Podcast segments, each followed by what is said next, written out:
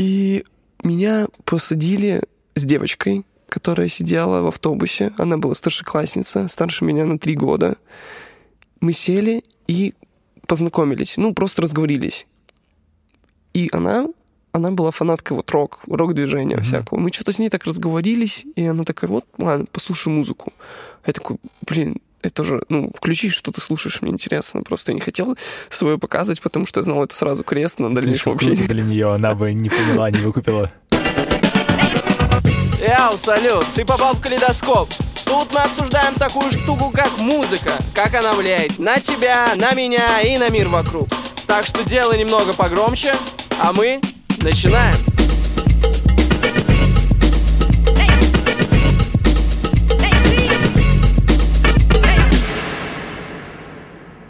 Ребята, ребята, хочу вас поприветствовать в этот день, в этот час. Мы с вами, вы с нами, а это значит, что мы готовы приветствовать вас на новом выпуске под номером 8, который мы сейчас попробуем вам как-то донести, рассказать, о чем мы хотим рассказать. Да, со мной сегодня Алексей, меня зовут Андрей. Поздоровайся и погнали. Салют, э, и мы гоним. Да, э, хочу немножко э, сказать, извиниться за свой голос, потому что в таком в предболезненном каком-то недоболезненном состоянии, поэтому если вам режет слух, просто чуть-чуть подубавьте, но лучше прибавить и наслаждаться нашим новым выпуском. Итак, Алексей, как у тебя дела? Как, как ты себя чувствуешь? Да, все супер, все отлично. Я немного в смятении, потому что э, у нас сегодняшняя тема довольно тяжелая, э, потому что мы так и не определились, конечно, о чем конкретно мы хотим сказать. Мы знаем просто какие-то мысли, кто из нас каждый хочет что высказать, но это все как будто не относится к какой-то вот конкретно одной единой тематике. Ну, лично для меня вот пока эта картинка полностью пазл не собрался, поэтому будет сложновато. Я боюсь, что я сейчас просто э, могу наговорить какой-то каши, не по теме, но в любом случае я надеюсь, что будет интересно потому что, что все равно есть какие-то личные вещи, которые хочется раскрыть, и сегодня еще для меня важный выпуск, потому что э, многие вот как раз-таки мои какие-то личные предпочтения очень сокровенные будут раскрыты. Да, хочу вам сказать, что Алексей вчера позвонил в 11 часов вечера, и он такой, блин, Андрюх, я вот честно до конца не понимаю вообще, какую мы именно мысль хотим проследить здесь. И вот мы сидели, наверное, ну, час точно думали. 70 над, минут. Да, да, да, над тем, как мы хотим это подать, над главной, в общем, темой. Но не будем на этом давай останавливаться да. слишком долго.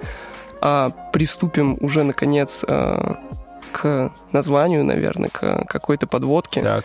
Вот. И ну, расскажи, как, как, как, к чему мы, в общем, пришли в итоге а, как она будет звучать? Ну давай, смотри, у тебя какое-то свое видение есть, у меня свое. Я очень хочу здесь проследить, эм, что вот есть... О, я сказал слово «вот» опять, сори. Окей. У нас каждый из нас слушает какую-то музыку, я начинаю очень издалека, отлично, а, и каждый для себя может выделить какие-то вехи, какие-то какие артистов, каких-то какие жанры, что-то, что он очень любит, что-то, что он очень ценит. И да, допустим, вот я не знаю, вот смотри, можно подходить по-разному к музыке, можно слушать только новинки, которые выходят, да, и это в целом тоже очень понятно, зачем, почему, потому что э, музыка крутая создается прямо сейчас. Вот, мне кажется, в истории в каждый момент времени, вот ты возьмешь, э, вот, не знаю, с начала эпох, и каждый раз можно говорить, что самая крутая музыка создается прямо сейчас. Ну да. Вот. Но вместе с тем, нельзя же забывать, что вот, вот ты это говоришь, на самом деле 50 лет назад люди также говорили. И хочется вот иногда хочется проследить, а вот что 50 лет назад было, что люди слушали в это время. И самое что интересное, э, проследить, как то, что звучало в наушниках, если они тогда еще были, ну, вроде были, э, или, неважно, из таких, из любых источников звука, как то, что звучало тогда, повлияло на то, что звучит сейчас. И повлияло не только как бы э, на исполнителей, на звучание, на в целом, на индустрию, на эпоху, неважно. Э, очень вот хочется проследить вот эти процессы и ответить на краеугольный, здесь для меня краеугольный вопрос, это вот, а зачем рядовому слушателю, который, вот его, у которого есть какая-то конкретная цель прослушивания музыки, которому не нужно, который вот уже привык, что каждое утро он включает наушники, включает Яндекс Волну, которая для него уже подбирает под настроение, под его вкусы, то, что он еще не слышал, подбирает ему, э, ну, типа, плейлист. Да, вот зачем ему вообще об этом всем знать, если за него это все уже сделано?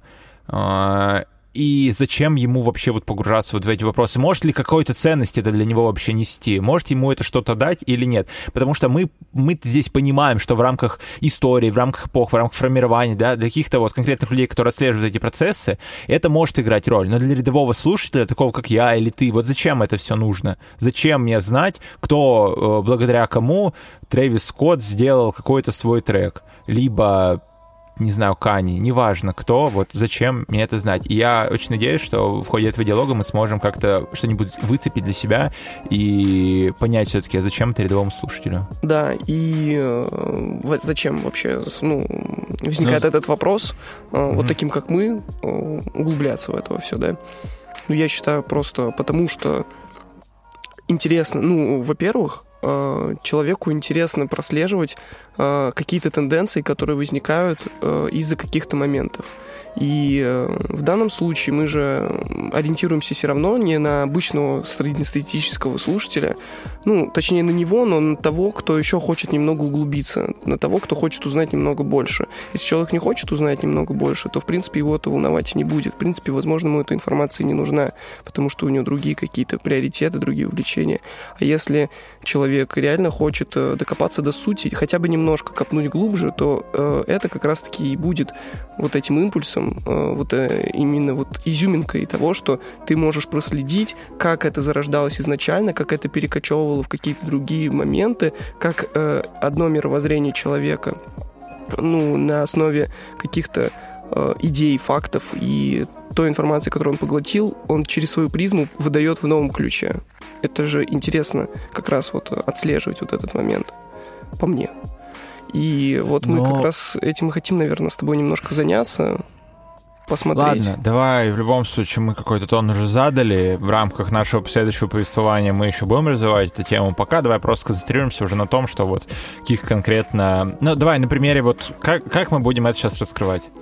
Ну, я, например, мы берем какую-то эпоху с тобой ага. первоначальную, э, находим каких-то основных э, артистов или, например, ну да, например, артистов, группу, ага. явление какое-то угу. в музыкальной э, индустрии, и его немножко раскрутим, посмотрим, как оно повлияло на тот момент, когда оно было.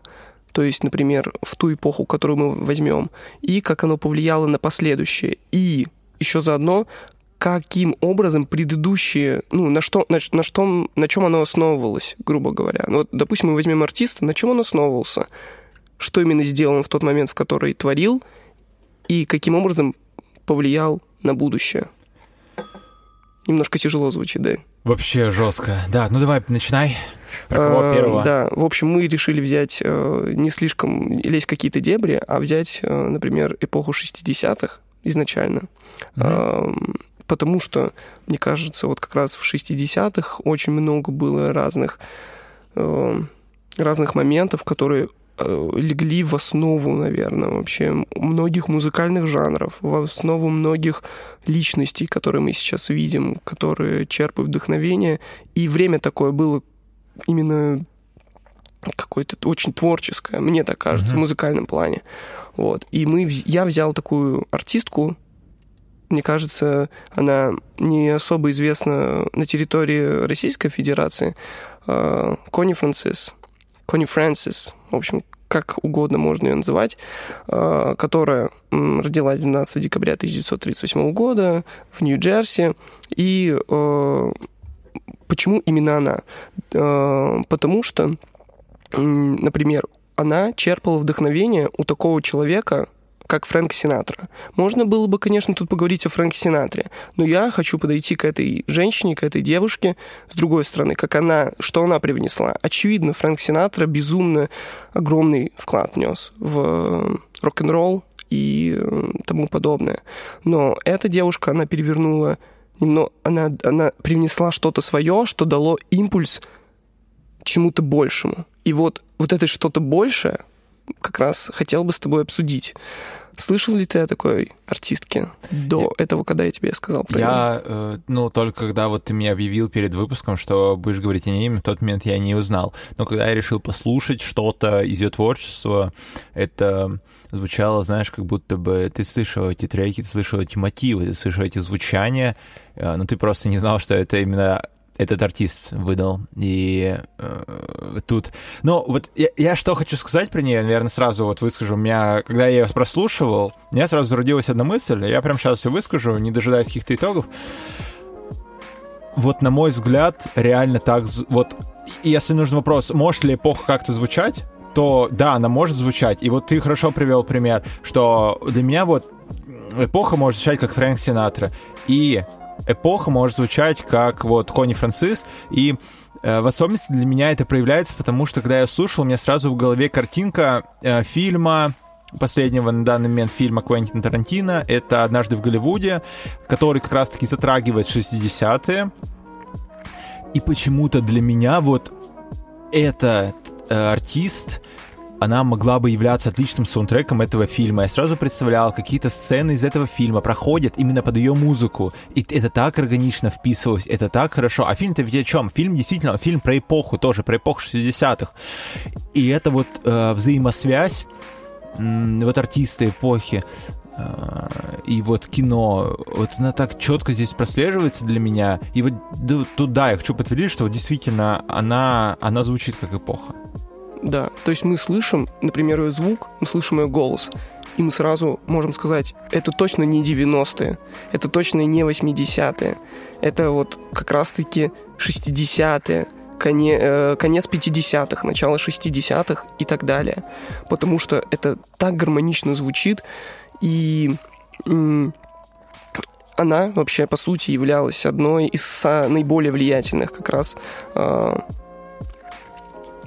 скажем так, певиц 20 э, века. И вот как раз, да, мы тут слышим, вот мы сразу слышим ее звук, и мы слышим сразу влияние того же самого Фрэнка Синатра на нее, Элвиса Пресли, который являлся королем рок-н-ролла. Тут а, я хочу тебя поправить, что Фрэнк Синатра, он все-таки больше джазовый исполнитель, чем рок-н-ролльный какой-то. А, вот, э, ну, он не совсем джазовый, у него был такой, это Пограничный? Ну да, там не, не, не, не чистый джаз на самом деле. Но, но самый близ... известный у него, ну, как будто бы джаз. Ну хорошо. Вот. Э, также на нее повлияла, не знаю, такую, знаешь ли ты исполнительницу, как Пегги Ли? Нет. Э, тоже очень популярная американская певица, которая э, задала вообще одной из первых женщин, которая добилась успеха в индустрии, как раз uh-huh, в музыкальной индустрии. Uh-huh. И тут как раз-таки возникает вот эта главная вообще миссия, которую, наверное, понесла за собой Кони. Uh-huh. Это то, что она как раз э, популяризировала, так скажем, влияние женщины в музыкальной индустрии. То есть э, до этого были моменты, вот та же самая Пегги Ли, которая вот как раз-таки одно, стала одной из самых таких влиятельных э, женщин, mm-hmm. женских голосов в музыкальной индустрии, а но она была как раз-таки вот больше к, к такому, да, как раз-таки джазовому звучанию. А Кони, она именно в, ушла в поп, поп-музыку, в такую, mm-hmm, да, и она смешивала как раз-таки рок-н-ролл, поп и кантри, и, разли... и, и, и это очень много в ней из чего сочеталось. Но основной был звук такой вот именно поп 60-х. Прям вот такая вот, популярная музыка 60-х, mm-hmm. которая звучала везде, которая звучала там... У меня, например, сразу она могла ассоциироваться так же, как Фрэнк Синатра, с э, рождественскими какими-то э, моментами, с новогодними, потому что этот звук, он как будто вот прям пропитан вот этим э, временем года на самом деле. Вот. И огромное, огромнейшее влияние вообще она сделала, знаешь что? В общем, у нас была Вторая мировая война. Так. А, и после окончания Второй мировой волны, войны она приехала первой девушкой в Японию, и ее приезд в Японию как раз стал символом восстановления, возвращения к нормальной жизни после вот этого хаоса, который был. То есть она именно вот была таким передовым человеком, который, э, скажем так, э, ну, привнес вот это м, что-то развлекательное, что-то, которое э, может объединять людей после такого тяжелого времени. И она была первой как раз женщиной, которая это сделала. Вот. То есть э, ее как бы вклад в это, и как раз-таки ее вклад, и из-за этого э, популяризация тех, э, той музыки, которую она исполняла, повлияла на дальнейшее на дальнейшее м, существование, скажем так, вот этого звука. И появлялись такие, ну, впоследствии появлялись...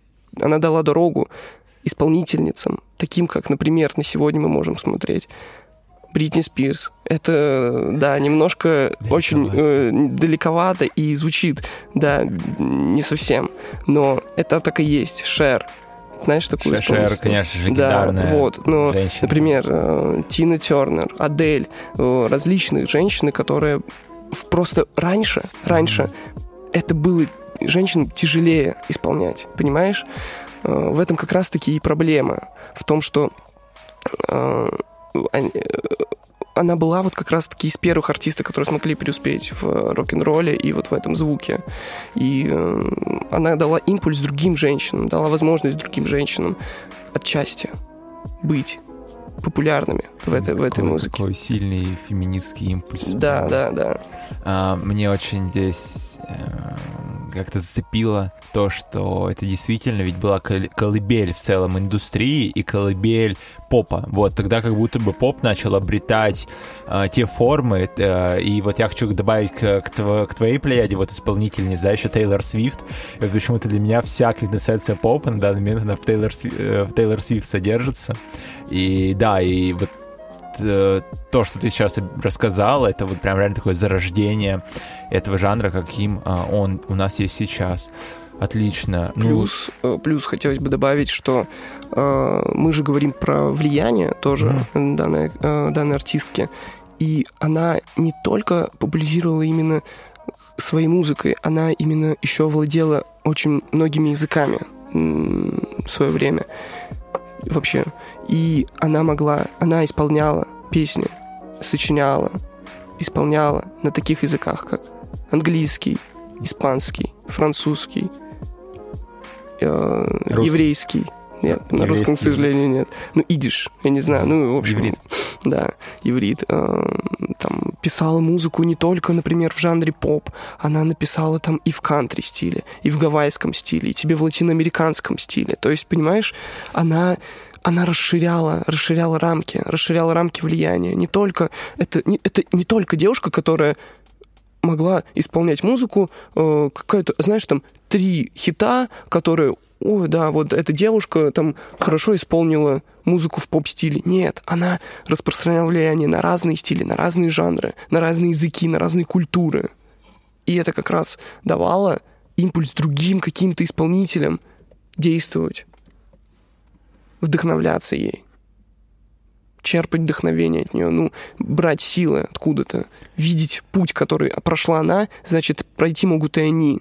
И уже последующие артисты, такие, как мы с тобой сказали, Адель, Шер и тому подобное, через свою картину мира могли исполнить что-то свое уже. Знаешь, удивительно, что вот то- то, что мы всегда говорим, это не какие-то готовые механизмы. То есть мы не описываем то, вот что так ведь действительно происходило, а, что вот а, это Кони Францис, что она такая создавая музыку, и она говорит, я определяю свою эпоху, я определю потомков, которые будут меня слушать и создавать что-то свое. Я делаю новые жанры, то есть она просто занималась своим делом. И автоматически э, а, как будто бы сейчас очень вт- вторично и это было следствием, то, что она так определяла. На тот момент ведь никто не говорил, что сейчас Кони Францис определяет эпоху, то, как нас запомнят потом, то, что будет, э, то, что, как сейчас звучит Кони Францис, люди будут ассоциировать с 60-ми. Никто никогда не думал. Все просто, все просто думают, что, блин, вот крутая музыка сейчас создается, и все. И э, точно так же и потомки. Никто никогда не было такого, блин, вот я слушаю это, как это сильно на меня влияет, и это определяет то, как я тоже хочу... Ну, то есть э, эти процессы, которые вот мы сейчас с тобой перечисляем, они Они неосознанные. Они такие незримые. Да, да, Это да. как нити просто, которые связывают, но э, мы можем лишь постфактум говорить о том, что это так может быть. Мы можем догадываться, мы можем строить предположения, но точно сказать, И- конечно, не можем. И тут надо понимать, что вот на одного индивида действует огромное количество разных факторов. И это не только один исполнитель и его, ну, не только Кони Франциск, грубо говоря, да, это, это, это огромное влияние самых разных событий. Но тут важно отметить, что каким-то э, немаловажным фактором может как раз таки являться это Кони Францис. Э, Но это всегда история очень сложная, запутанная. Э, Но, конечно, мы все равно можем отслеживать эти процессы. Вот я к этому больше. Вот. Но в моменте, когда человек что-то делает, какую-то свою деятельность, музыку, неважно, он ведь не, никогда не думает, что там я сейчас определяю эпоху, или я сейчас, э, опираясь на то, что я услышал от Кони Францис, делаю что-то свое. Ну, то есть это всегда человек больше на своей деятельности э, зациклен. И... Не, ну почему есть, э, например, группы, артисты, которые говорят, вот я вдохновился вот этими. И э, это можно отчасти к Да, в этому том-то дело, просто это звучит это как бы оно не определяет все не определяет все так, как мы это описываем, что именно а, ну, это просто звучит как я вот, я его слушал, да, мне исполнитель мне нравится, но это не звучит так, что вот, допустим, а, это и, и вот, вот то, о чем я хочу сказать, что можно отследить? Можно отследить, что, допустим, а, ты берешь песню какого-то исполнителя, берешь то, какие приемы он использует, будь то вокальные, будь то инструментальные, будь то просто гармонические, мелодичные какие-то приемы, ты можешь... Он ведь так сделал, потому что он захотел так вот, он так, он так э, понял, что, блин, я хочу, чтобы моя песня звучала вот так вот, там, не знаю, 4 на 4, и чтобы вот так вот, прям как-то инструменты вот так вот выстраивали какой-то рисунок. И он это сделает неосознанно, он это сделает просто потому, что, блин, он так чувствует, он так захотел. А на самом деле, потом ты можешь посмотреть на каких-то артистов, которые слушал он в детстве, например, и найти какую-то песню одну конкретную, и понять, что он полностью взял просто из этой песни э, ритм. Он один раз это услышал, это в нем сохранилось, а потом он, сам того не снимая, перенес в свою какую-то песню. Это точно так же можно отслеживать, э, ну, я не знаю, много, много таких примеров. Но это в, любом- э, в творчестве в любом всегда. Да, да, есть. безусловно, Да. безусловно. Но просто это а, вот э, это к тому, что есть две стороны всегда. Вот есть то, что когда ты э, вдохновляешься просто, когда ты говоришь, а есть то, что прям э, это тебя и формирует одновременно. Вот, ну, в общем, это просто такая очень сложная грань, и мы слишком долго уже внимания уделяем этому вопросу. А, давай пойдем дальше. Давай. Есть еще что-то сказать у тебя? Ну, в принципе, я снова такую сказал. Мгм. Не хотелось бы тоже на этом долго задерживаться. Давай перейдем к следующему моменту. Отлично. Здесь с моей стороны я тоже чуть раскрою 60-е. И здесь я хочу сказать про группу э, Velvet Underground, э, фиолетовое метро, переводится как, и Underground. м, в какой стране метро называют Underground, Андрей? Ну, в, если не ошибаюсь, ну, не в Британии, В Британии Subway. Subway, в Америке. Cube. Ну, в Америке. Underground, да, да, да, Underground, это в Америке. А, и это американская группа из 60-х, которая очень э, удивительная, потому что мало кто о ней знает, и если зайти в Википедию, то первое, что о них будет там написано, это то, что каждый их альбом выпускался малым очень тиражом, малым количеством пластинок, и мало кто покупал эти пластинки в то время, когда они выходили, но каждый, кто купил, основал свою собственную группу.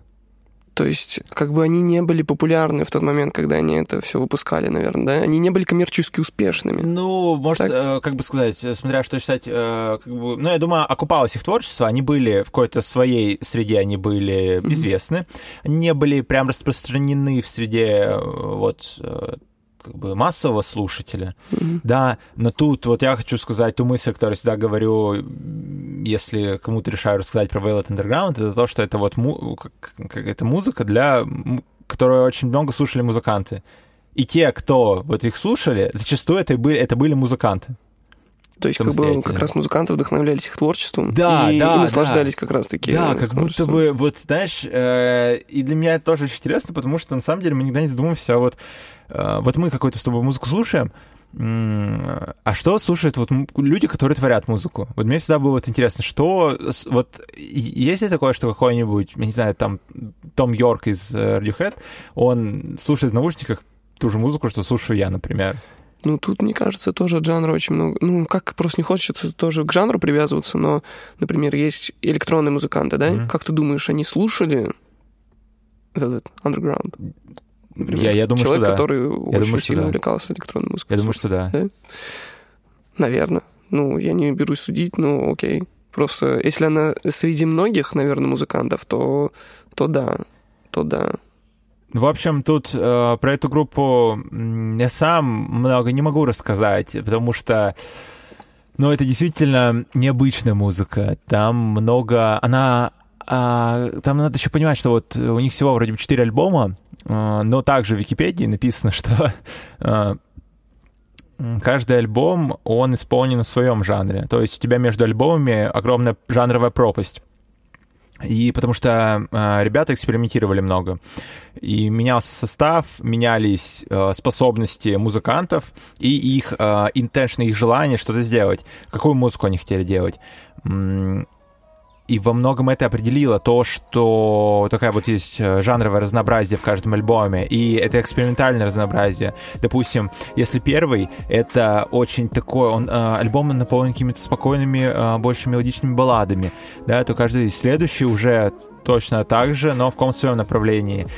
Точно не могу сказать, какой к чему, но я знаю, что, вот, эм, допустим, какой-то альбом очень сильно какое-то индастриал звучание имеет, да, и точно так же вот про какой-то альбом говорят, что в нем есть лоу-фай звучание, которое вот определили то, как, допустим, у нас э, лоу-фай девочка на ютубе сейчас звучит. А на кого повлияли вообще эти... э, эта группа? Ты можешь сказать? Блин, На на кого? людей? Вот так, о, в большей степени. Ну, например, на Боуи она могла повлиять. Дэвида Боуи. А, вообще... э, Дэвид Боуи вообще это- же считается прям... м, Да, иконой. конечно. Э, Вот тут мы уже перескакиваем на другой континент, и вот э, связь вот как раз-таки английской и американской музыки на тот момент, мне кажется, это две разные немного дорожки, которые формируются по-своему, но они так или иначе влияют друг на друга.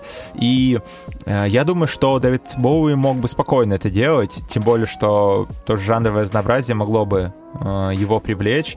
Честно, конкретные имена тебе не назову, но тот же э, Уэс Андерсон, которого мы упоминали в прошлом выпуск- выпуске, я честно узнал про эту группу вообще из его фильмов. Потому что он тоже их использовал в качестве своих саундтреков. Он тот Мгм. еще меломан, тоже, как мы в прошлый раз выяснили.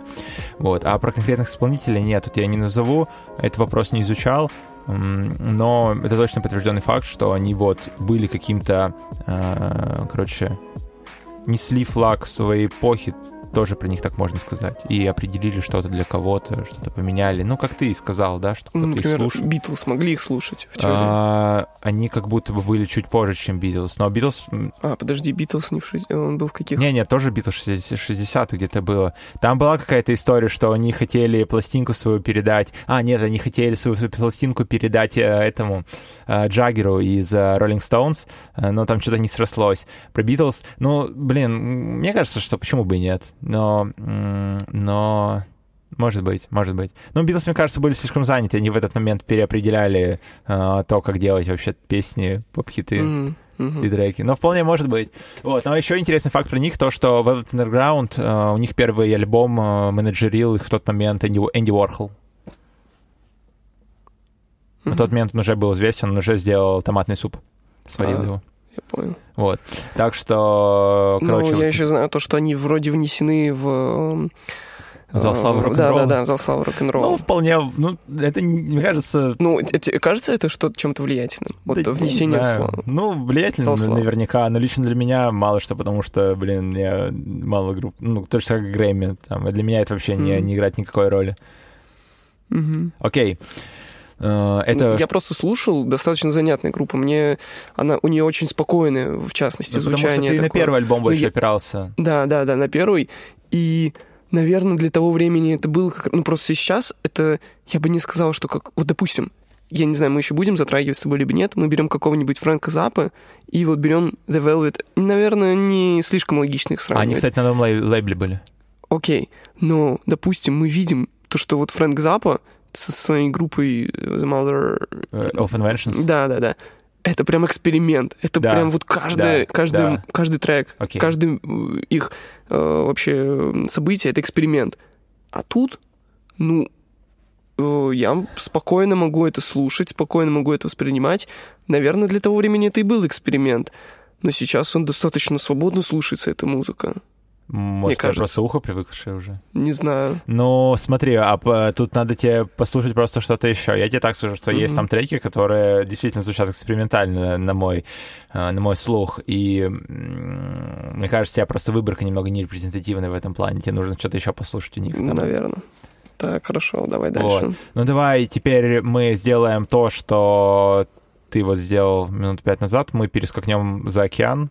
И, ну не за океан, а, мы посмотрим другой уже на, короче, на музыку Великобритании. Да, потому что это тоже такая важная веха. Это, это же было целое британское вторжение, да, когда у нас были Битлз, когда были, когда были э, Rolling Stones, и э, тот момент, когда британская музыка начала приобретать свои черты, идти параллельно, и иметь какое-то развитие. Вот. И тут уже я, наверное... А до этого она не, э, не имела Не, ну этого каких-то индус- таких Но существенных... до этого индустрии же не было как таковой. То есть я не... что было в британской музыке до Битлз, я То не есть знаю. британская музыка, она началась вот со времен как раз Битлз. А, Мне кажется, что это очень грубо так говорить, но лично я не знаю, чтобы для меня вот белый до Битлз был белый лист. Хорошо. Хорошо бы узнать, что там было действительно, но я вот честно не знаю. Так, окей. И Хорошо, поехали. А, э, что теперь? Я хочу здесь просто рассказать немного о своем личном. Как вот э, я вижу формирование каких-то, эм, короче, направлений музыкальных. И для меня The, The Smith, the, я буду говорить на русский лад, Smiths, э, да, очень известная. Мне кажется, много кто про нее слышал, мало Мгм. кто знает. Группа британская из 80-х. И она очень сильно повлияла на одно из моих самых любимых направлений в музыке. Это эмо, но не эмо, которая из 2007-го с челками розовыми и э, группой Tokyo Hotel, а эмо, которая традиционно является сабжанром хардкора. Э, эмо, ну, в целом эмо почему так называется, потому что это эмоциональный хардкор. И э, это направление, которое начало развиваться э, в Америке в 70-х где-то, 60-х тоже. И The Smiths, которые находились в другом, а, ну, а, в другой стране, они тоже привнесли в развитие этого направления свое что-то. И что вот я хочу сказать, что они здесь сделали?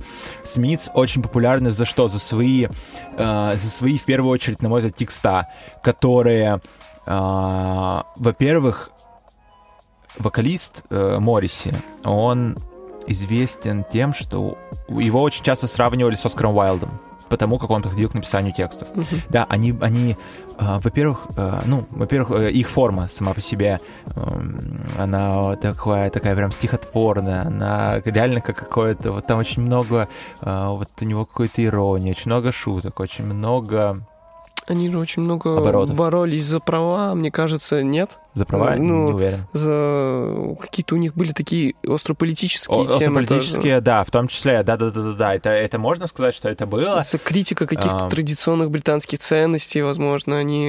Ну, это любое творчество, да, наверное, да, в Британии том числе. это прослеживалось, но вот... Ну, я хочу сказать, что вот для меня, что здесь очень важно, это то, что они впервые начали петь про... На самом деле они принесли такую тему эмоций человека, его уязвимости, да, и у них очень много песен, где, там, вот, допустим, можно выделить э, какие-то а, I'm the man and I want to be loved, а, или э, вот у них есть... а, Боже, я забыл название их песен ключевых даже. То, что... А, э, Heaven knows I'm miserable now. Э, Там небеса знают, что я несчастен теперь, да, где они вносят вот такую вот очень чувственную часть человека, что на самом деле вот, вот, вот что человек чувствует, да, на первый план выходит чувство человека, как, как он, что он испытывает, и они выражены в такой очень поэтичной форме, и все это сопровождается очень красивыми мелодичными гитарными вставками и рифами, и вот за это э, очень все любят как раз-таки Смитс, и за это, можно сказать, что они определили а, вот этим свою эпоху. И вместе с этим они повлияли на целую плеяду артистов после них. И почему вот, вот эмоциональный хардкор, они... а, а, вот если взять там эмо 90-х, оно все о чувствах, оно все про эмоции, про то, как человек себя чувствует, о том, о месте человека, а, вот одного конкретного, а, где вокалист, как лирический герой, рассказывает какую-то свою историю, неважно, будь то, ну просто того, как он себя чувствует несчастным в этом мире и почему это так происходит, раскрывает свою ранимую часть. И во, во многом Смит стали первыми, кто вот это подал в такой манере, через которую это было услышано другими людьми. А они именно какую-то все время трагическую часть рассказывали? А, да, не, да нет, да нет. Была ли у них какая-то позитивная, тр... например? Была, была, конечно. Но была такая, знаешь, какая-то трагикомедичная, вот такая mm-hmm. больше, это несло характер. Вот. И для меня вот, вот Смитс привнесли вот именно эту часть и тем самым дали э, толчок очередной вот э, эмо-звучанием. Но у эмо звучания еще с, другой стороны, еще есть и тяжелая сторона. И вот эта тяжелая сторона, она очень сильно связана с э, жанром гранж. Э, и группой Нирвана в том числе, потому что вот здесь как раз-таки происходит уже перемежение, э, смешение вот этих жанров, э, которое вот, э, как сказать, вот с одной стороны вылилось еще в гранж э, и Нирвану. Фух, э, здесь... То есть можно сказать, что Смитс... Э, нет, Смитс... нет, я не хочу сказать, что они... Но нет? они являлись частью течения, э, uh-huh. которое в какой-то момент вылилось и в Нирвану. Точнее, э, на которое, я не так даже сказал, на которое еще Нирвана тоже повлияла. Вот, Нир, э, Нирвана, Гранж — это одно из проявлений. Да, и Смитс э, тоже одно из проявлений. Э, какого-то одного большого процесса. Uh-huh. У меня просто вообще, ну, если вот про какие-то личные, uh-huh. наверное, говорить впечатления, то я первый раз э, познакомился э, с The Smiths в фильме «Хорошо быть тихоней». Uh-huh. Там главная героиня, напомни, пожалуйста, блондинка такая, эм, эм, эм, эм, Эмма Уотсон. Эмма Уотсон, да. И вот они, вот эту сцену я помню, где они там с этим челиком едут вниз. Логан Лерман. Да, да, да. в лифте она слушает музыку в наушниках, или он слушает, Стой. не помню. Хорошо быть тихоней? Нет, да. это 500 дней лета. Нет, вот про The Smiths точно было хорошо быть тихоней. Да, но та но сцена, там... которую ты говоришь, да? Возможно, это 500 дней лета. Это прям сцена самая культовая, где они едут в лифте, она ему говорит, я люблю The Smiths, а, подожди, и он да? вот так вот вытягивает наушник и говорит, что, извините? Я говорю, типа, The Smiths крутая группа. А, и все, он такой, да, точно и она выходит из лифта, и он такой, и он в шоке стоит. Ну, я помню, что The Smiths точно фигурировал и в «Хорошо быть тихоней», но вот я именно, да, про эту сцену. Да, я тоже про нее хотел сказать. Перемешалось, и я помню, что я смотрю, я такой, блин, что, что, что это такое? Гуглю, и на тот момент я их не про, вообще не, про, вот, не понял. Я слушаю такой, блин, какое-то унылое дерьмо вообще. Я вот слышу такой, что, что, ну, в чем вообще драйв? Потому что я на тот момент слушал Dead by April, Paramore, какие-нибудь там вот такие эмоциональные слишком. А тут а тут как-то спокойнее все, как будто Блин, забавно. на более вот. старый лад какой-то. И я такой, не цепляет. Нет. Вот забавно, нет. что ты говоришь про Мор, а по сути это, ну, Парамор это следствие вот да, этого течения. Да, Парамор да, поп-панк. Поп-панк да. из Эмма вырос.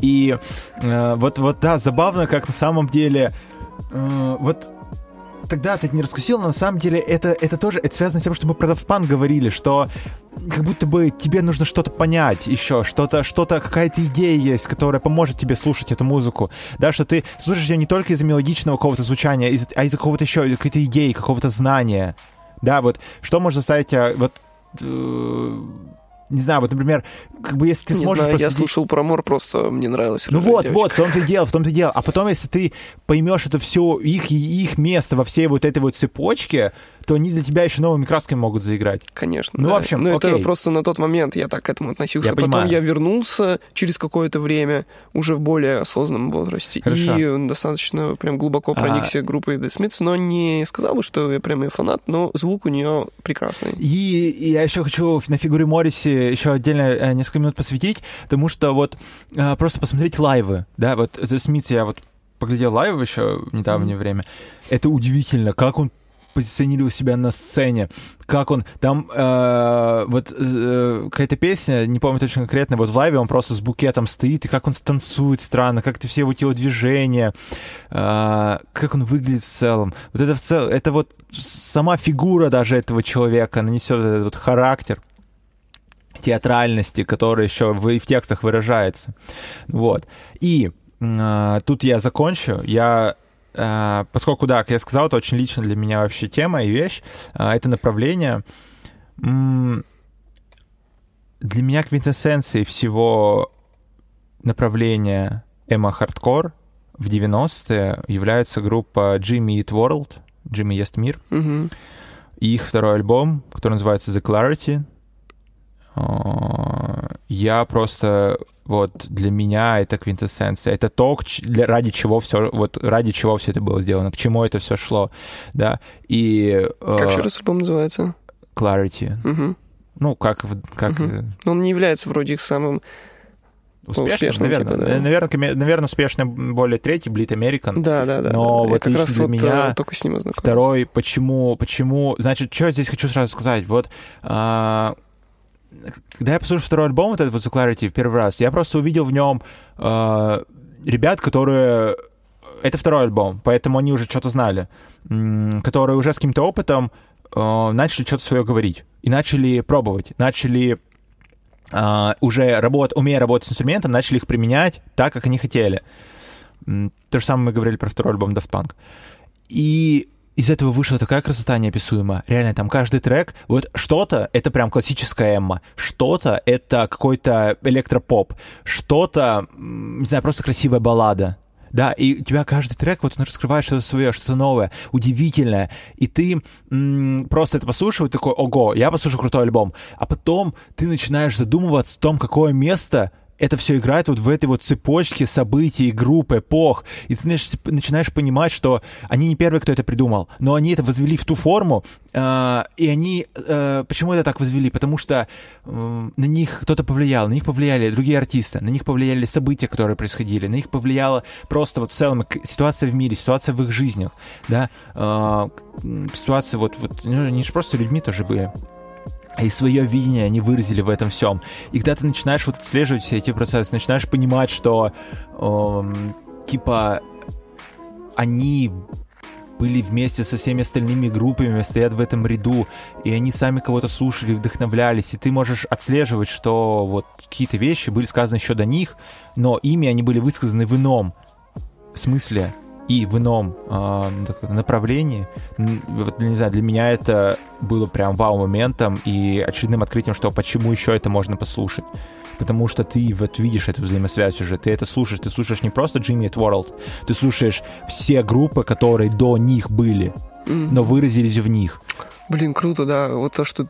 Вот идея, сама вот эта концепция идеи крутая, что ты, слушая какого-то артиста, такой, блин, ты не слушаешь, вот круто сказано, не его, а все собранное, все собранное самое лучшее, что-то самое экспериментальное, что-то самое необычное, что-то самое популярное в что-то новое, в какую-то новую форму. А, Это не какая-то новая идея, на самом деле это литературный Ну, прием. Я не говорю именно новое, а вот именно, ну, Ну, это другая Да, просто. ну, тут я, да, все верно. Э, Я скажу, это, э, короче, в литературе это называется ин- интертекстуальность, э, когда это вот в эпоху постмодернизма начало прям возникать, когда у тебя вот уже само, как, когда накопилось огромное количество каких-то произведений, каких-то вот событий, у тебя уже ничего самостоятельного нет. У тебя все, каждое последующее, она сформирована и несет в себе отголоски предыдущего.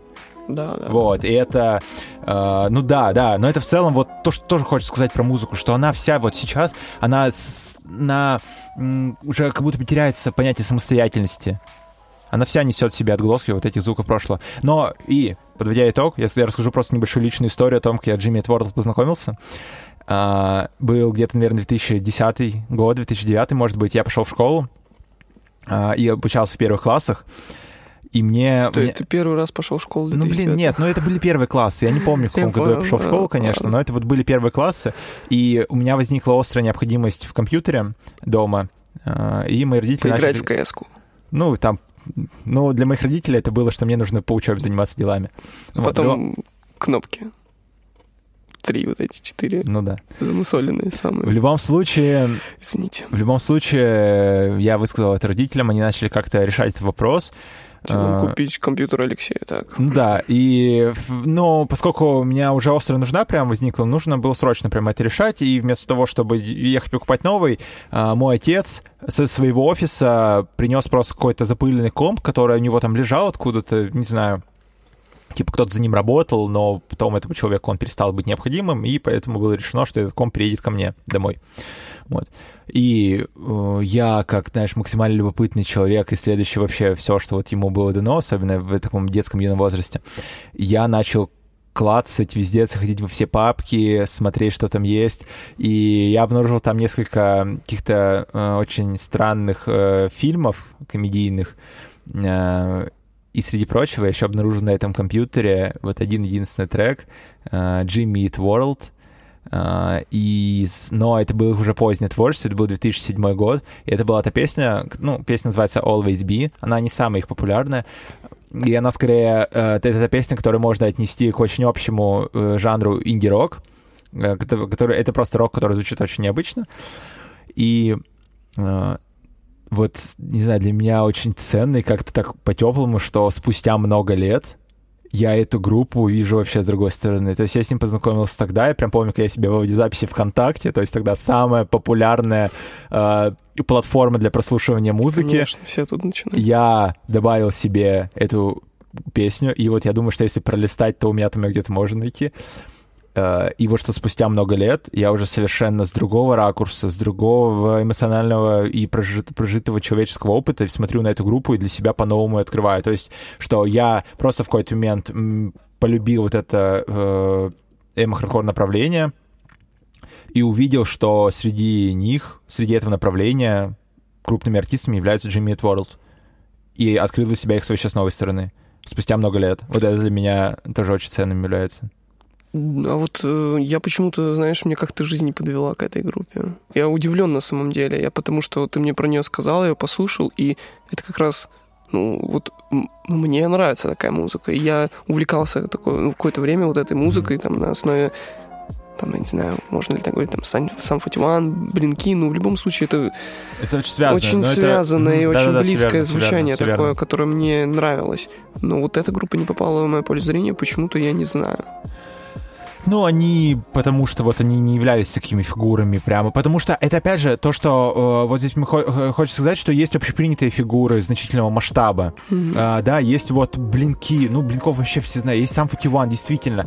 Есть... Э, Simple Plan какой-нибудь. Simple Plan. Просто это связано уже, это уже следующая вот волна, это, это коммерческая популярность, когда mm-hmm. уже у тебя появляется... Ну, это же вот сам One, блин, Манититу, это эпоха MTV, например, да, и MTV во многом благодаря ему э, стало вот э, популяризироваться вот это все, стало доступно более массовому слушателю.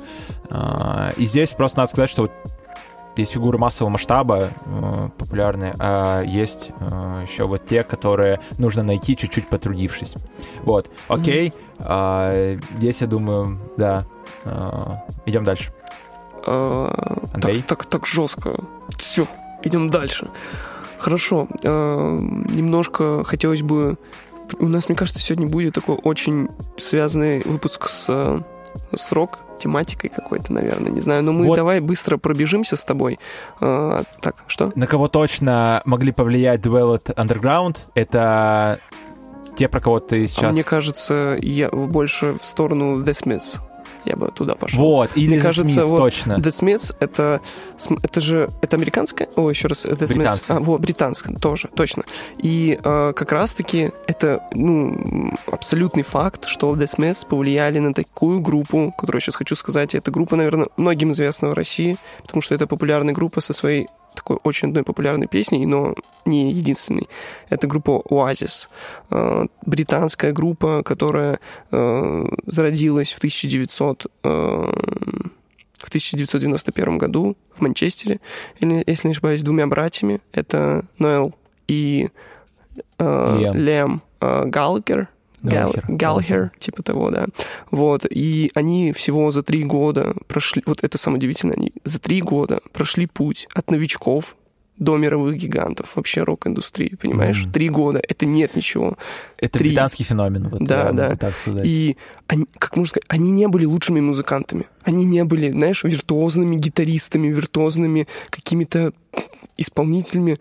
Но вот как можно так сказать, в их музыке была вообще душа. Ну вот, вот так можно сказать реально. Потому что на тот момент в Британии очень популяризированы были рейвы и электронное звучание. Ага. А, и тем самым наркотики, Ага. как э, ну, тяжело это все признавать.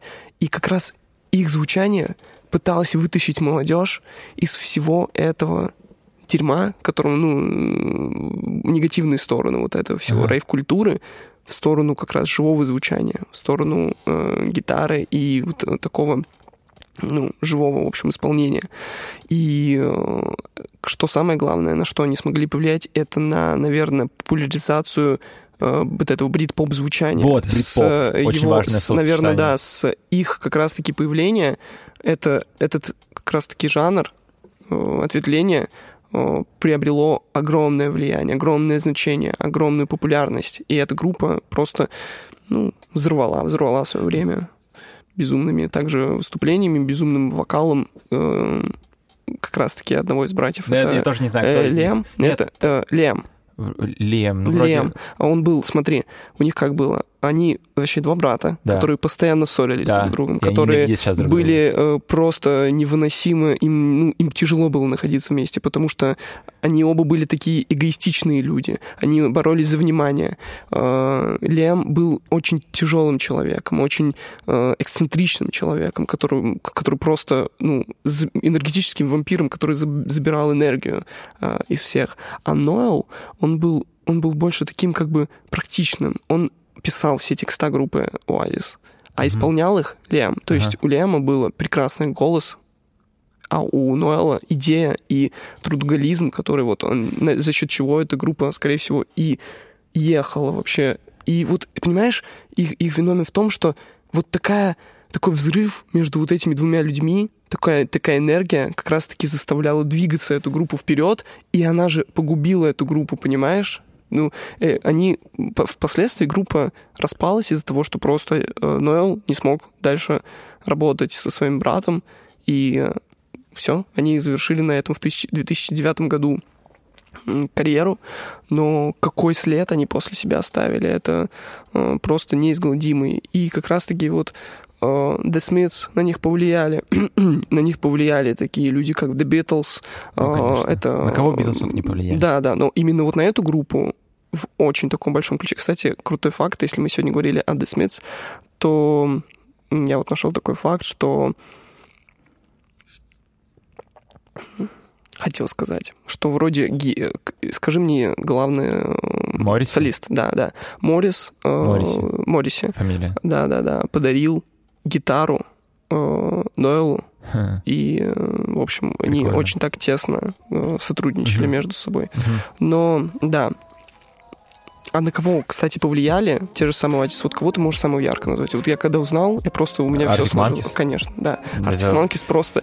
Ты видишь, ты видишь их образы, ты видишь их звучание, и вот Алекс Тернер, Да. э, солист группы Да. Arctic Monkeys, просто как будто, я не знаю, вылез из группы Oasis. Как будто вот, вот полностью все вообще Я от тебе него, все знаешь, оттуда. Я тебе хочу сказать, вот эта вещь, э, вот у меня мысль, которая со мной уже много лет, и я все, чаще с ней подтверждаюсь, то, что вот где, вот где-где, а в британской э, индустрии очень легко влияние одних артистов на других прям вычислить. Оно прям прослеживается, перетекает из десятилетия в десятилетие. У тебя э, вот что было в 90-е, вот для меня э, там э, вот был Блюр, был Оазис, э, они все как будто бы пришли э, от там, кто был до них в Британии, Led Zeppelin, Мгм. А, Pink Floyd вроде бы же тоже, да. А, Потом пришли э, на смену, пришли вот как раз-таки Blur и э, Oasis, Depeche Mode. Потом им на смену в нулевые пришли Arctic Monkeys,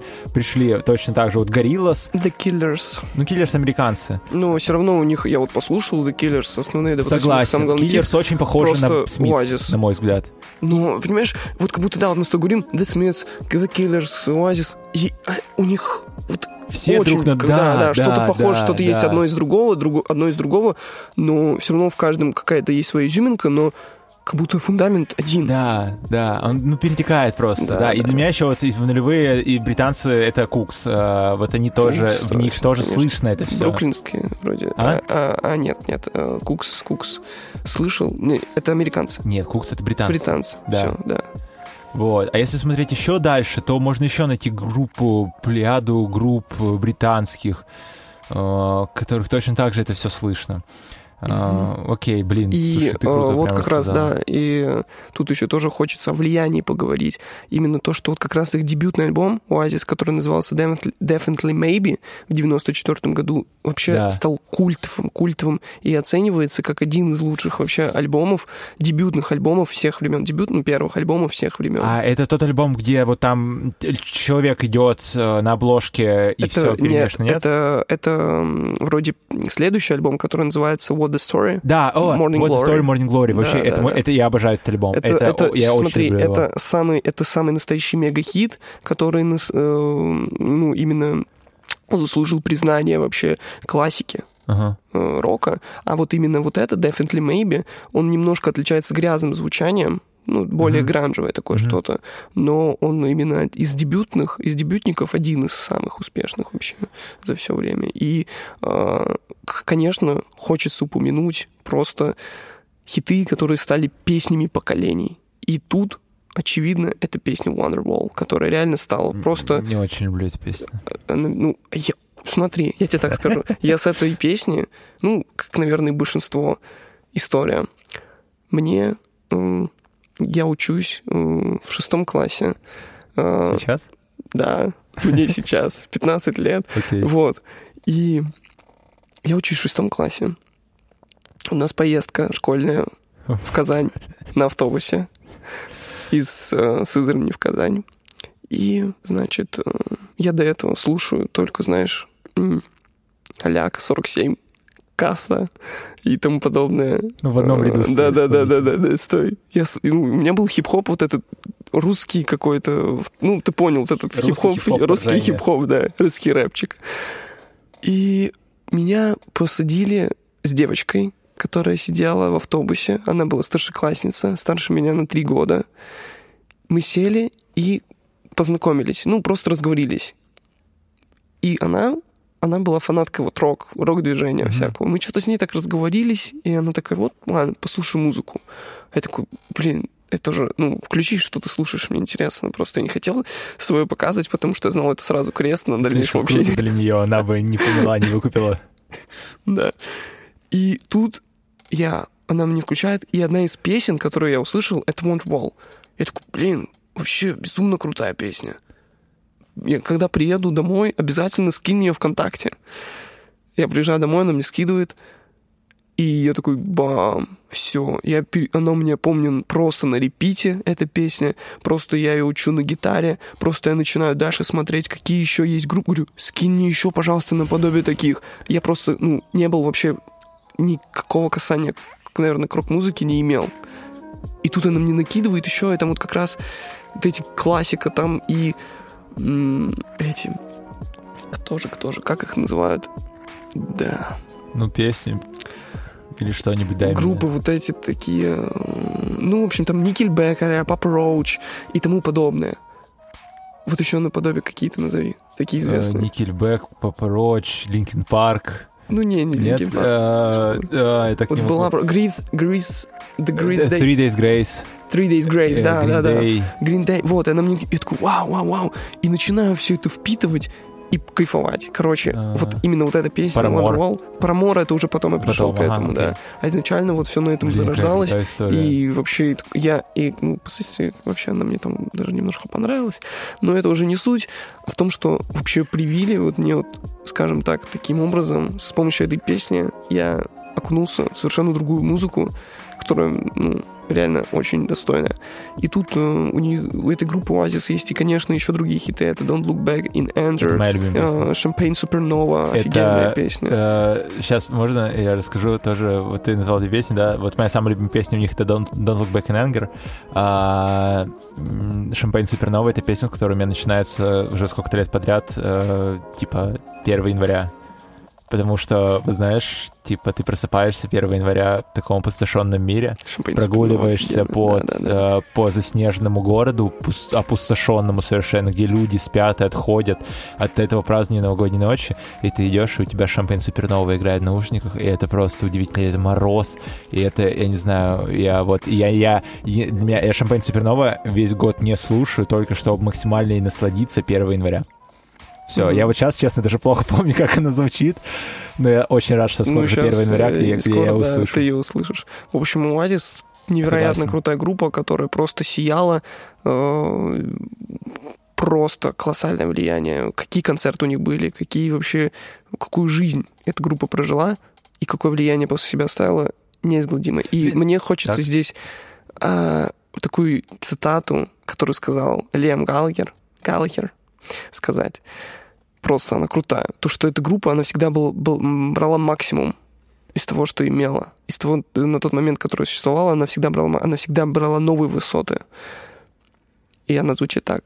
Если ты поцеловал небо, так оставь там гребаный засос. Блин, вообще просто максимально ассоциация вот как и их философия. Потому что это настоящие бунтари были. Это настоящая м, квинтэссенция энергии была в этой группе. в 90-е. Да, да, да. Но вот именно Oasis Мгм. очень сильно, очень сильно. Здорово. Блин, крутая какая история. Вот как будто бы только ради вот таких вот историй, как бы, я думаю, что стоит Да, иногда да. Ну, выходить. прикинь, просто вот так э, думаешь, два брата взяли, сделали просто невероятно крутую, символичную группу своего времени. Два брата, которые не сходились характерами, но это и помогало, и в то же время убило. Мгм. Бам. Круто, круто. Вот. Ну и давай немножко уже будем подходить к концу да, и давай мы к какому-то подойдем итогу Я настоящего хочу- времени, так скажем. Э, Не будем сильно тут э, останавливаться. Э, потому что- Давай, я хочу просто сейчас, вот мы перечислили артистов, Мгм. я хочу чуть-чуть продолжить ту идею, которую мы высказали в самом начале.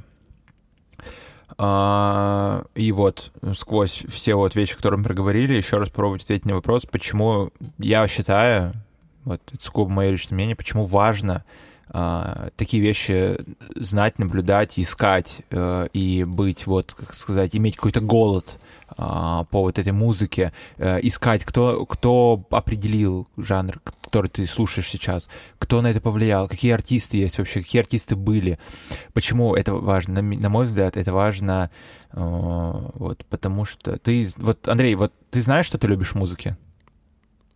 Ну, мелодику. Ну, э, вот, точнее так, ты знаешь, за что, за что, за что ты любишь э, какую-то конкретную музыку? Нет, Вот. точно не могу Нет, ну как, за сказать. что? Ты мне сейчас ответишь, за мелодию. Ну, это важная часть. Ва- ну, за- за- за- важная часть, за которую ты и любишь. Если В- тебя артист какой-то привлек, то он за мере. эту часть, э, скорее большей всего, мере. тебя привлек. В большей мере. Вот, да. окей. И я просто думаю, что и это, это просто касается не только музыки. Вот есть какие-то вещи, которые ты в жизни вот наблюдаешь, какие-то, которые тебя привлекают, которые тебя, тебя вызывают интерес. То есть это то, за что ты э, любишь. И я думаю, что чем больше ты будешь находить вещей, которые ты любишь, чем больше ты будешь интересоваться, то тем больше ты будешь развивать вот эту вот, не знаю, насмотренность какую-то, какое-то разнообразие в самом себе. И в какой-то момент а, ты будешь вот понимать какие-то новые вещи, за что ты можешь что-то любить, за что ты можешь что-то, что-то тебе может цеплять. И в какой-то момент то, что а, вот а, то, за что ты любишь, ты будешь, а, а, ты будешь любить че- через то, что ты любишь. Вот ты будешь, ты будешь... э, Душная идея? Нет, крутая. А, да, Респект. и ты, ты, вот ты знаешь, что ты любишь за мелодику, и ты, и ты будешь развивать, а, ты будешь находить новых исполнителей, которые с этими, с этим, э, так игрались по-разному, и ты будешь их любить как раз-таки вот за вот эту мелодику, за то, как они к этому подходили. И ты будешь развивать вот себе вот это, такое, короче, используя здесь словосочетание, воспитание чувств. Густав Флобер, если кто-то знает, если кто-то не знает. Это отсылка специально для Андрея. Спасибо. Кроме него никто Я здесь ничего не понял, так что, ребят, просто идем дальше. немножко. И, наверное, я от себя хотел бы сказать, что э, да, отслеживайте. Это же очень круто отследить, за что вообще, например, вот вы слушаете, например, человек слушает, он, он для современную музыку, да, но это так важно иногда откинуться к истокам, посмотреть, а почему, почему, вот- почему меня это интересует, За- задуматься над тем, что тебя интересует, почему тебя это интересует. И тут как раз-таки почему всегда отсылаются к истории, всегда отсылаются к прошлому. И вот мы как раз сейчас немножко, так скажем, от- э, отошли в прошлое, чтобы понять, что вообще за что мы, в общем, в принципе, и полюбили то звучание, тот звук, который нам нравится. Но тут не стоит забывать и о современных исполнителях. Например, очень много которые, людей, которые и на данный момент определяют эпоху, но мы сейчас не можем точно про это сказать. Мы можем только высказать предположение, только можем высказать э, какую-то надежду на то, что через Додуматься. 20-30 лет люди будут говорить, блин, вот сейчас вот есть какой-нибудь новый исполнитель, а там какой-нибудь, не знаю, Glass Man. Просто я вообще какую-то фигню есть сказал. такой? Да, ну нет, такого нет. Но будет такой-нибудь. И почему вот он нам интересен? А он, например, там, оп, он вдохновлялся Кендриком Ламаром. Оп, а мы сейчас слушаем Кендрика Ламара. Оп, а Кендрик Ламар кем вдохновился? Оп, Тупаком Денториус B.I.G. Оп, а кем они вдох... И вот эта лестница как раз-таки интересно все это проследить. Вот. Есть- Да, на самом деле я еще не готовил небольшой монолог про Кендрика, но мы уже по не Нет, успеваем Андрей, по времени. давай, Да не, на самом чувствую. деле, это, я думаю, ну, он многим знаком, как бы, и тут э, Знаком. Нету огромной нужды. Конечно, это вот на- по мне, по мне, э, это на данный момент человек, который на 90, ну, на 80% будет определять эпоху нашего В будущем. времени в будущем. Да, я тоже Да. так считаю. Я, признаться, я пока... Есть у меня треки Кендрика, которые мне нравятся, но мне кажется, я еще для себя даже не в полной мере. Я еще, мне кажется, ну, я еще не готов. Слушай, я, Кендрика я, даже, та- я даже так могу сказать, я еще не до конца. Я как бы довольно много слушал Кендрика, довольно много проникался им творчеством, но я не могу сказать точно на 100%, что я им вот полностью проследил его идею, полностью разобрался в его, в его именно какой-то аутентичности. Мгм. Нет, я до сих пор нахожусь постоянно, знаешь, я отхожу, прихожу, отхожу, прихожу. Какие-то у меня бывают моменты, я, например, все так, немножко в другое, в другое внимание мне в другую степь, потом я такой, оп, но к Кендрику возвращаюсь, возвращаюсь довольно часто. А давай я просто тебя спрошу Мгм. какой-то вопрос, который, на мой взгляд, э, важен для этой темы. А то, что ты знаешь, что на него повлиял Шакур, либо Notorious B.I.G., это тебе помогает как-то понять Кендрика? Отчасти, да. Ну, о, какие, например, прослеживались, вот, допустим, мы берем Тупака, да, А, почему, ну, почему как какое влияние Тупак? Вот просто тупой вопрос, какой Тупак оказал влияние на Кендрика. И мы можем заметить, что Кендрик сам часто упоминает Тупака в своих песнях и э, видит его как одного, одного из своих главных вообще вдохновителей. Ну, это, наверное, какие-то социальные высказывания, потому что Тупак очень часто говорил какие-то э, проблемы, которые присущи были э, тому времени. Тупак это всегда освещал, и Кендрик, очевидно, это всегда подчеркивает в своих Продолжатель. текстах, да. В том же самом у него есть очень крутой альбом под названием The Pimp a Butterfly, который вышел в 2015 году. Butter- Butterfly, окей. To Неправильно. Butterfly, да. Окей. У нас просто специалист по английскому это По-английскому Алексей, языку, поэтому да, он меня да, корректирует. Да. И как раз-таки в этом альбоме это прям очень яркое проявление того, что вот как раз социальный характер какой-то, который он носит. Социальный характер, ну, очевидно, темнокожего человека в Безусловно. современном мире. А, Какие, с какими проблемами он сталкивается. И это не только с какими-то проблемами с полицией и тому подобное, а просто даже как сама индустрия влияет на темнокожих людей. И то, что, например, они из-за того, что, например, они без, не получили должного образования в школе экономического, расхлебывают потом это дерьмо впоследствии. Очень крутой был трек, который... У него вот этот альбом, ак- актер, который сыграл главную роль в фильме «Блейд». А, а, Ну, в общем, я имени не помню, но все его, наверное, прекрасно знают. И том, что вроде успешный человек, сыграл трилогии, наверное, там Блейд, и не только Блейд, а в других. Уэсли Снайпс. Да, впоследствии просто привлекается к тому, что он не выплачивал на- Налоги, огромное количество налоги, налогов и да. сажают, да, его сажают в тюрьму на три года. Больше, мне кажется. Даже, возможно, больше, если не ошибаюсь. Вот, и он очень, знаешь, ты подчеркивает вот эти социальные моменты в своих треках. Он рас... И плюс его это то, что какой сторителлинг он умеет рассказывать. Кендрик славится своими историями. Ты просто, если ты немножко хотя бы откроешь текст на русском языке, я не знаю, перевод, забьешь в Google переводчик, хотя бы там, да, ты всю не поймешь всю тонкость, да и, возможно, и я не понимаю, но какая, какую историю вообще он преподносит в своей Я- музыке. Ты просто как будто смотришь фильм. И этим как раз Кендрик и славится. Кендрик славится своей техничностью, э- эклетичностью, которую он в музыку вносит. Совместно жанра фанка. Блин, это очень много всего концентрировано в его музыке. Я чуть дополню тебя, я хочу рассказать. Э, Я недавно узнал про историю трека The Wars из э, его вот этого альбома Хам... Блин, где Humble, как альбом называется? Дэм. Да, Damn. Дэм.